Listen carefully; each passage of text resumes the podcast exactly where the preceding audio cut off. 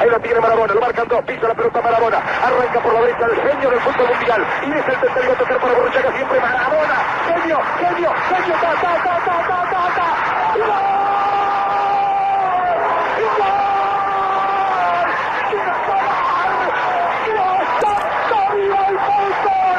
¡Golazo! ¡Diego! ¡Maradona! ¡Es para llorar, perdónenme! ¡Maradona!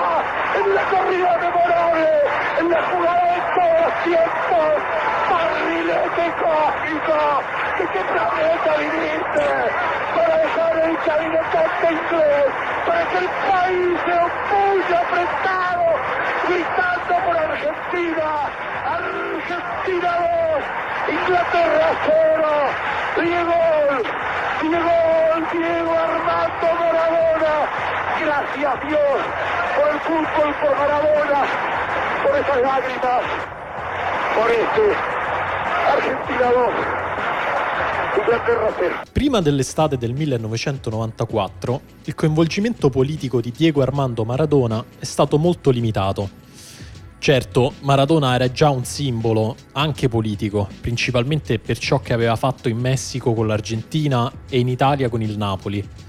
Ma da un punto di vista personale, quelle battaglie non erano veramente di Maradona, che le aveva fatte proprie con il suo incredibile potere immaginifico, ereditandole da altri tempi, da altre persone e da altri posti. Quando Maradona segnò il gol del secolo e con la cosiddetta mano de Dios contro l'Inghilterra, ad esempio, la guerra per le Falkland Malvinas era già terminata da quattro anni. Maradona in seguito dichiarò di essere stato felice di essersi vendicato simbolicamente degli inglesi, ma la sua rivalità non proveniva dall'essere cresciuto in Argentina durante il regime di militari, che quella guerra l'aveva scatenata. Maradona infatti ha sempre denunciato gli orrori di quella giunta e in realtà aveva ereditato il suo nazionalismo romantico dai genitori, che a loro volta lo avevano incamerato adorando come santini laici Juan Domingo ed Evita Peron. La coppia, cioè, che molto prima della guerra delle Falkland Malvinas aveva cristallizzato l'idea di argentinità, plasmandola sull'antagonismo nei confronti dell'Inghilterra prima e degli Stati Uniti poi. La guerra delle Falkland Malvinas, insomma, da un punto di vista strettamente personale, era più la guerra dei genitori che la guerra di Maradona, così come la rivalsa nei confronti del nord Italia era più del Napoli e di Napoli che una sua rivalsa. Nell'estate del 1994, però, la cosa si fa più personale. Maradona è già divorato dai suoi demoni, ma in qualche modo riesce a tornare a vestire miracolosamente la maglia dell'Argentina per andare a giocare i mondiali negli Stati Uniti. Maradona gioca due partite, segna uno dei suoi gol più iconici contro la Grecia, ma il 21 giugno viene fermato da un controllo antidoping risultato positivo all'efedrina e poi viene espulso dal mondiale. Un evento traumatico che lo mette per l'ennesima volta al centro dei riflettori e che di fatto mette fine alla sua carriera di calciatore se si escludono gli anni finali al Boca Juniors. Gli anni successivi sono forse i più bui di tutta la vita di Maradona, che dopo aver smesso di giocare inizia ad ingrassare e ad avere problemi molto seri con la droga. La sua famiglia e il suo entourage provano allora a mandarlo in una clinica di riabilitazione, ma in Argentina ormai è un personaggio talmente conosciuto e controverso che è diventato impossibile trovare un posto sufficientemente tranquillo. Provano allora con gli Stati Uniti, dove ci sono alcune delle migliori cliniche al mondo, ma quando vanno a chiedere il visto succede qualcosa che Maradona non si sarebbe mai Le aspettato. dico tramite un, un, este, eh, una signorina che faceva la traduttrice. Eh, sì, cerchiamo di darsela, era un, un consul, perché non c'era Chicks, Chicks ave- aveva andato via negli Stati Uniti. Ambasciatore. Il- ambasciatore. Allora il console era così, sai? Pieno di, sicuramente di steroidi. Di stero- eccolo qua, aspetta che arrivo a quello. Così. come Schwarzenegger. mi dice, sì, come Schwarzenegger, il- il nuovo della California, Governatore. governatore, mamma mia. sono cotti. Allora, il consul le dice alla traduttrice che mi dà il visto se io le dico la ultima volta che ho consumato cocaina, no? E la traduttrice mi dice, e le dico, io le dico la ultima volta che ho preso la cocaina se lui mi dice quando è stata l'ultima volta che lui ha preso l'anabolico. No. Y la traduttrice me guardava a me, guardava il consul, guardava a me, guardava il consul. Le dico, guarda, diglielo tranquillamente. Non mi hanno dato il visto. C'è chi dice che in realtà il problema di Maradona con le cliniche americane fosse più di soldi che di visti. Quel che è certo comunque è che gli Stati Uniti gli rifiutarono il visto ordinario, alla luce anche di una condanna agli arresti domiciliari che Maradona ricevette agli inizi del 1994 per aver sparato a dei giornalisti con un fucile ad aria compressa fuori dalla sua casa a Buenos Aires. D'altra parte, per le stesse ragioni, proprio nel 1994 gli aveva negato il visto anche il Giappone, dove l'Argentina avrebbe dovuto giocare delle amichevoli di preparazione al mondiale statunitense. Ma adesso la situazione era più urgente. Maradona, se voleva salvarsi, doveva accettare l'umiliazione di entrare negli Stati Uniti con un visto umanitario oppure trovare in fretta un posto che lo facesse entrare senza troppo clamore e che fosse disposto a curarlo senza chiedergli una fortuna in cambio.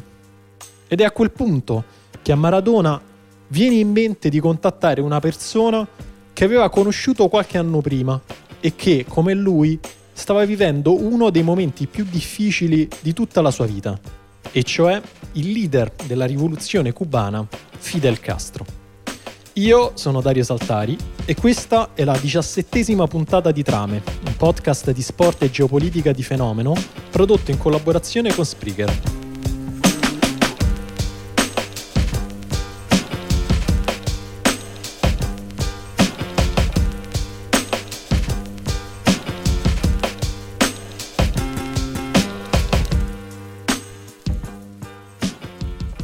Il 5 agosto del 1994 poche settimane dopo l'espulsione di Maradona dal mondiale statunitense, Cuba è in agitazione.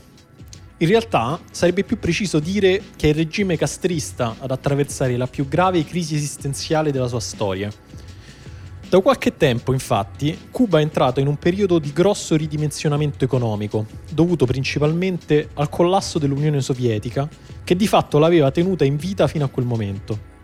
Il PIL cubano cede il 2,9% nel 1990, poi il 10% nel 1991, l'11,6% nel 1992 e infine addirittura il 14,9% nel 1993. Di fronte a questo disastro economico, Fidel Castro è costretto ad inaugurare una serie di misure di austerità molto pesanti che fanno entrare il paese nel cosiddetto periodo speciale. Si razionano gli alimenti e il carburante, si ricolloca parte della burocrazia del partito, si liberalizza il turismo e così via.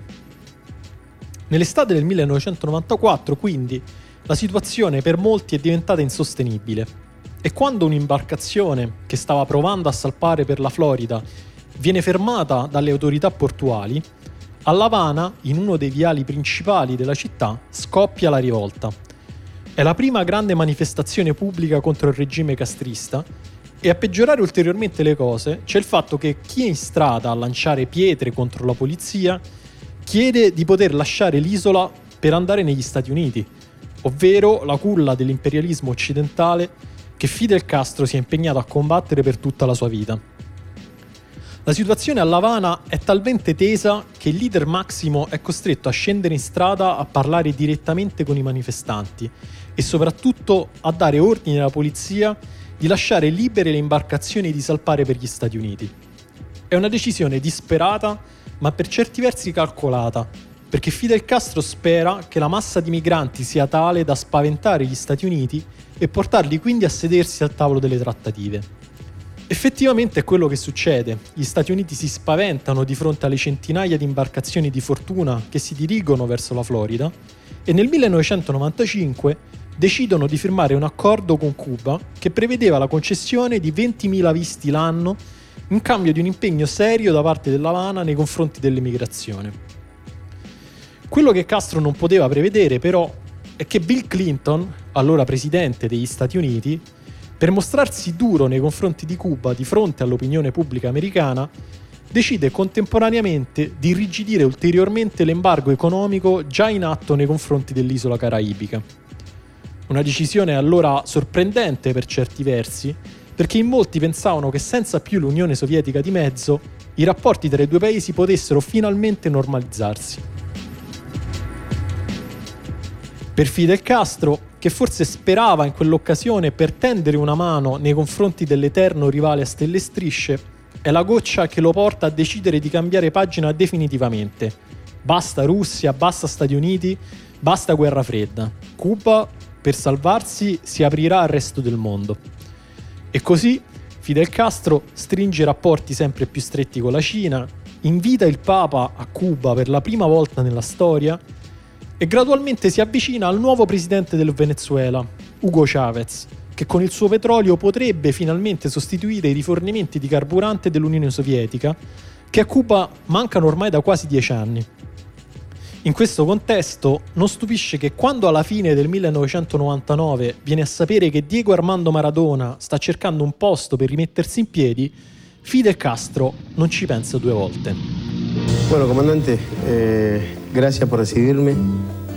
Para mí es un honor Gracias, Diego, por tu palabra. Hemos estado esperándote desde que se anunció tu visita. Nunca imaginé verte entrevistando, bueno, pero siempre hablando de- del fútbol y de historia, aunque siempre tuvimos muy buenas relaciones, muy buena amistad. sí, Desde el primer día que viniste aquí, con tus niños, es verdad. Ahora me has presentado un acompañante que es novio de la niña. El novio de Alma. Lamentablemente, comandante, pero bueno. Pero está bien, es buen chico, es buen chico y... Déjame verlo, por favor. Fernando, ¿está ahí? Parece que sí, tiene un rostro noble. ¿verdad? Sí, sí. Pero qué clase suave rostro. Debe estar temblando desde allá. No, pero está bien, está bien, es un chico bueno. Bueno, comandante, vamos a hablar de, de todo un poco que la Argentina quiere saber. Correcto. ¿Eh? De lo que tú quieras. Fidel Castro e Diego Armando Maradona, che avete appena sentito chiacchierare in una celebre intervista realizzata nel 2005, si erano conosciuti per la prima volta nel luglio del 1987. L'anno precedente, l'agenzia di stampa cubana Prensa Latina aveva indetto un sondaggio per eleggere lo sportivo dell'anno e la scelta, inevitabilmente, visto ciò che aveva fatto al mondiale messicano, ricadde su Maradona. Per un mezzo di comunicazione di Cuba che non ha mai avuto una grande relazione con il calcio e che di solito eleggeva giocatori di baseball, pugili o atleti, era però una novità epocale e quindi a tutti quella sembrò l'occasione perfetta per organizzare un incontro con Fidel Castro. È importante sottolineare a questo riguardo che per quanto Maradona al tempo già orbitasse vagamente nell'orbita della sinistra, soprattutto per il suo lavoro sindacale a favore dei calciatori durante i mondiali, in realtà era ancora sospettoso nei confronti del comunismo vero e proprio. Certo, era affascinato dal fatto che nelle manifestazioni operaie che aveva visto in Italia ci fossero delle bandiere con il volto di Che Guevara, ma quella era più una questione di orgoglio nazionale che di vera e propria ideologia. In realtà, come ha dichiarato Pablo Scionto, che fu uno dei giornalisti argentini che organizzò quell'incontro, inizialmente Maradona si era rifiutato di partire per Cuba, perché non voleva che si dicesse in giro che appoggiava il comunismo o che venisse utilizzato politicamente dal comunismo. Il che è paradossale se pensiamo a ciò che fece Maradona negli anni successivi, ma non sorprendente alla luce del suo background personale. In questo senso, devo tornare un attimo sul fatto che la famiglia di Maradona fosse profondamente e convintamente peronista e che Peron predicasse una fantomatica terza via equidistante tra Stati Uniti e Unione Sovietica. Che il peronismo, insomma, fosse anticomunista tanto quanto fosse anti-americanista, se non di più. In ogni caso, alla fine Maradona fu convinto dalla prospettiva di visitare Cuba e soprattutto le sue bellissime spiagge tropicali. Quello che non poteva sapere, invece, era l'effetto magnetico che produsse su di lui il carisma di Fidel Castro, che oltre a regalargli uno dei suoi iconici cappelli, si prodigò in alcune delle sue proverbiali battute. Si dice ad esempio che durante il loro primo incontro Fidel Castro stupì tutti chiedendogli quale fosse il suo segreto per segnare i rigori. Al che Maradona rispose: Beh, comandante, prima di calciarli guardo sempre il portiere. Allora Fidel Castro, che non aveva mai giocato a calcio in vita sua, prese un quaderno, annotò accuratamente quello che aveva appena detto Maradona, alzò la testa e poi, dopo una perfetta pausa scenica, disse: Perfetto allora, domani mattina stessa lo proverò in allenamento. Maradona forse provò ammirazione per il fatto che Fidel Castro si fosse dimostrato una delle pochissime persone al mondo in grado di rubargli il palcoscenico. O forse apprezzò l'ordine dato dal leader Massimo successivamente alla polizia di impedire a chiunque di avvicinarsi a lui durante la sua visita. In ogni caso, quel primo incontro gettò le basi della loro futura relazione d'amicizia. Nel 2000, quando Maradona torna a Cuba, la situazione è però molto diversa rispetto a quel primo incontro. C'è ancora l'amicizia, certo, ma adesso la relazione con Fidel Castro è più utilitaristica rispetto alla prima volta. A Maradona, come abbiamo già detto, serve un posto tranquillo dove possa curarsi in maniera economica. Fidel Castro, in cambio, vede uno sponsor globale per uno dei fiori all'occhiello della rivoluzione cubana, e cioè la sanità pubblica e gratuita. In altre parole, Cuba accogliendo Maradona, poteva dimostrarsi più solidale e soprattutto più efficiente degli Stati Uniti, che in quegli anni avevano invece chiuso le loro porte a migliaia di cittadini cubani disperati in cerca di una nuova casa. Un'operazione che sarebbe stata ancora più di successo se Cuba fosse riuscita davvero a rimettere in piedi Maradona. In realtà, al di sotto della propaganda, le cose sono un po' diverse da come Castro cerca di farle apparire Maradona inizialmente viene messo nella clinica La Pradera a La Habana, dove in seguito si curerà anche Hugo Chavez. Ma il suo percorso di riabilitazione si rivela molto più lungo e difficile del previsto. Al Pipe de Oro vengono infatti concesse cose che al resto dei cittadini cubani sono precluse. E il suo soggiorno a Cuba inizialmente non sembra altro che un prolungamento di uno dei periodi di perdizione che Maradona ha già vissuto altrove. Maradona esce tutte le sere, si sbronza, viene visto sempre con una donna diversa sotto al braccio. Una volta guidando fa un frontale con un autobus, ma miracolosamente ne esce illeso. E tutto questo nonostante Fidel Castro in persona si premuri di fargli visita spesso per vedere come procede il suo percorso di riabilitazione. Durante questi incontri periodici, il contrasto tra il delirio carnevalesco di Maradona e l'austerità rivoluzionaria di Castro produce scene di comicità di primo livello. Una di queste è stata raccontata da Guillermo Coppola, ex manager di Maradona, che lo ha accompagnato a Cuba per una parte del suo soggiorno. Perfetto. Sí. Salimos una noche, boliche, baile, música, alegría, gente con nosotros. Bienestar. Nos volvemos a casa. Ya era una hora prudencial, ponele 6 menos cuarto de la mañana. Ah, bien, bien prudencial. La hora tranquila, volvemos para casa, la pradera. Chau, chau, chau, chau. 15, 20 minutos que estoy por empezar la expedición. Sí. ¿Viste? Golpean la puerta. Fuerte. Señor Coppola, señor Coppola. Sí, con una desespera. Yo digo, chau, Diego siempre estaba ahí hizo Diego? pendiente que hizo, incendió algo, mató a alguien, ¿qué habrá hecho? Señor Coppola, sí, ¿quién es? Mirna, Mirna la chica que trabajaba con nosotros. Digo, ¿qué pasa, Mirna? No es momento, Mirna. Claro. ¿Qué pasa, Mirna? El comandante. ¿Qué, comandante? Fidel Castro. No. ¿Cómo Fidel Castro? No puede ser. Ah, me pongo un short, ojotas, No. salgo para la casa de Diego, que era 20 metros. Ya conocía a Dolores, Sí. ya conocía a Caseros. No, me tocó. Dije, voy a conocer Guantánamo.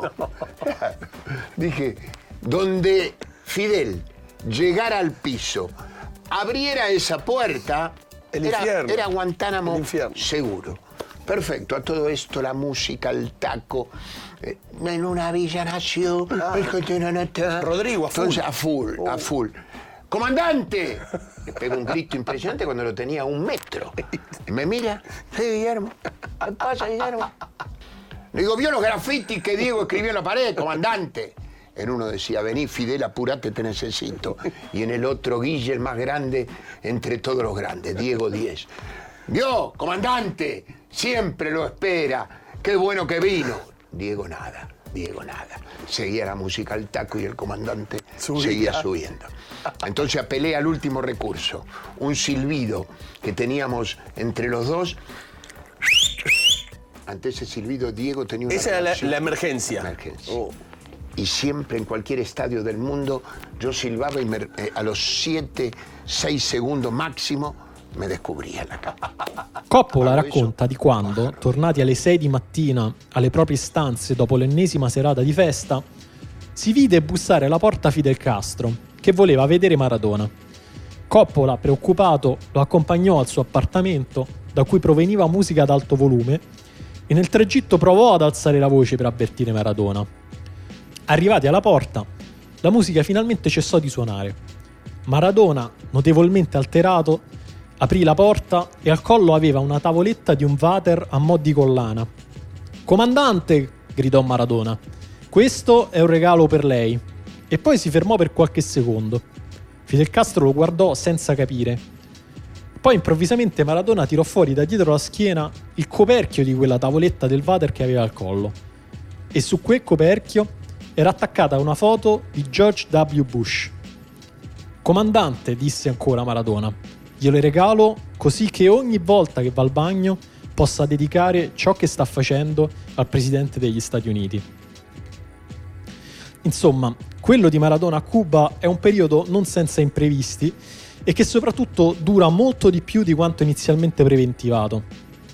Quello che doveva essere un soggiorno di pochi mesi, infatti, alla fine dura a fasi alterne circa 4 anni, dal 2000 al 2004.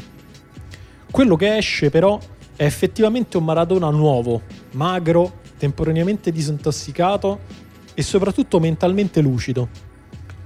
L'operazione di Fidel Castro, insomma, ha funzionato. Cuba, con il suo sistema sanitario, ha restituito al mondo un'icona globale che nel suo momento più buio si era vista chiudere le porte dagli Stati Uniti.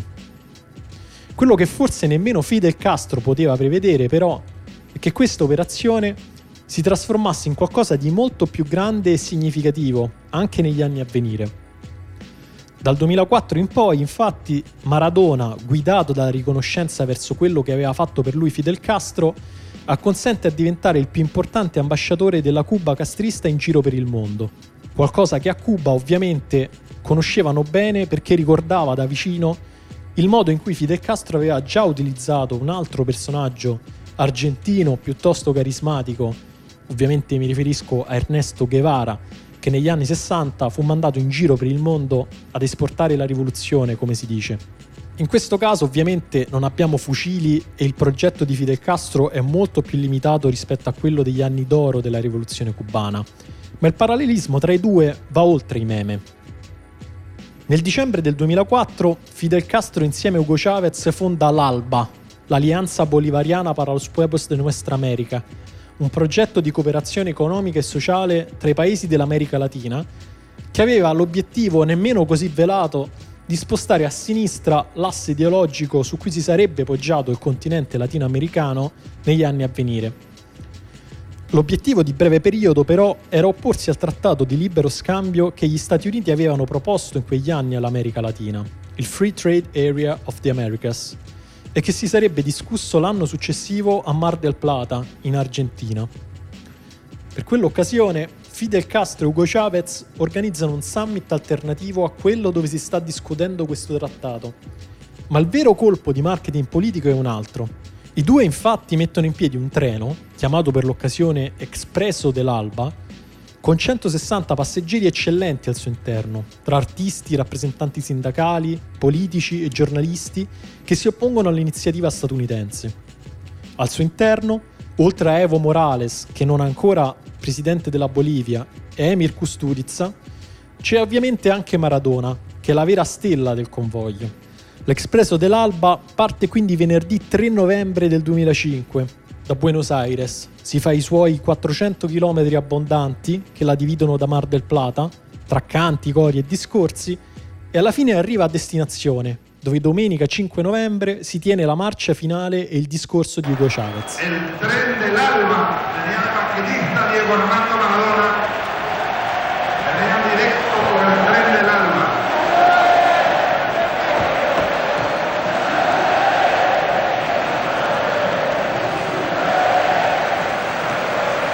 Ven acá, Diego, ven acá. Dile algo a este pueblo, Diego. Los quiero mucho, gracias por estar. La Argentina es digna. Echemos a Bush. ¡Viva Diego! ¡Viva Maradona! ¡Viva il pueblo! Sotto il diluvio universale c'è un fiume di gente, si vedono bandiere rosse, icone di Lula, Fidel, Hugo Chavez e ovviamente Che Guevara.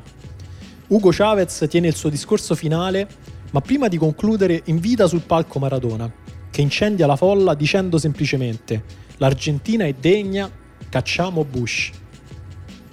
Ovviamente è impossibile calcolare il peso politico che ebbe quell'iniziativa.